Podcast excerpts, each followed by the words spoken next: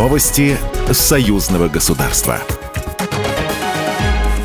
Здравствуйте, в студии Екатерина Шевцова. Совместные летно-тактические учения с подразделениями Вооруженных сил Республики Беларусь и Российской Федерации, входящими в состав авиационного компонента региональной группировки войск, начались в Беларуси. Об этом сообщили в пресс-службе Минобороны Республики. В ведомстве обратили внимание, что для обеспечения проведения учения задействуют все аэродромы и полигоны ВВС и войск ПВО Вооруженных сил Беларуси.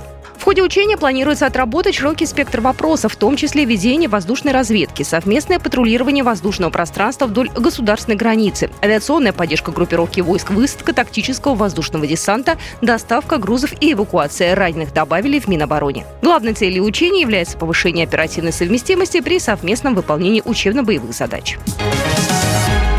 Россия и Беларусь формируют единый фундамент технологической независимости. Об этом в эфире телеканала УНТ заявил государственный секретарь Союзного государства Дмитрий Мезенцев, сообщает Белта. Мы любим говорить о космосе. Огромная отдача для реальной экономики, для народного хозяйства, для обороны в том числе.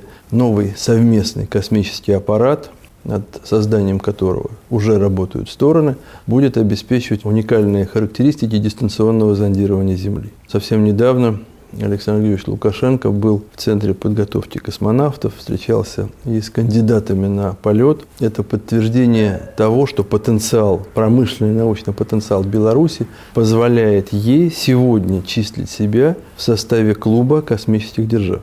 Говоря о системе здравоохранения, Дмитрий Мизинцев сообщил, что через 2-3 года реальная терапевтическая вакцина против туберкулеза будет представлена медицинской профессиональной общественности. Правительство России одобрило предложение МИДа России об открытии Генерального консульства Республики Беларусь в Санкт-Петербурге. Предполагается, что учреждение будет охватывать консульский округ, включающий территорию Республики Карелия, Республики Коми, Архангельской, Вологодской, Ленинградской, Мурманской областей, Санкт-Петербурга и Ненецкого автономного округа.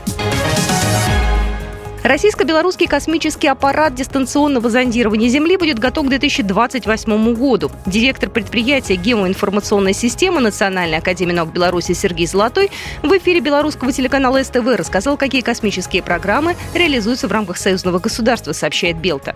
По его словам, выполнено семь союзных программ по космической тематике. Одна сейчас выполняется интеграция СГ, а также в этом году начинается еще одна программа «Комплекс СГ». В рамках программы «Комплекс СГ» будет создаваться орбитальная группировка из трех аппаратов, двух российских и одного белорусского, рассказал Сергей Золотой.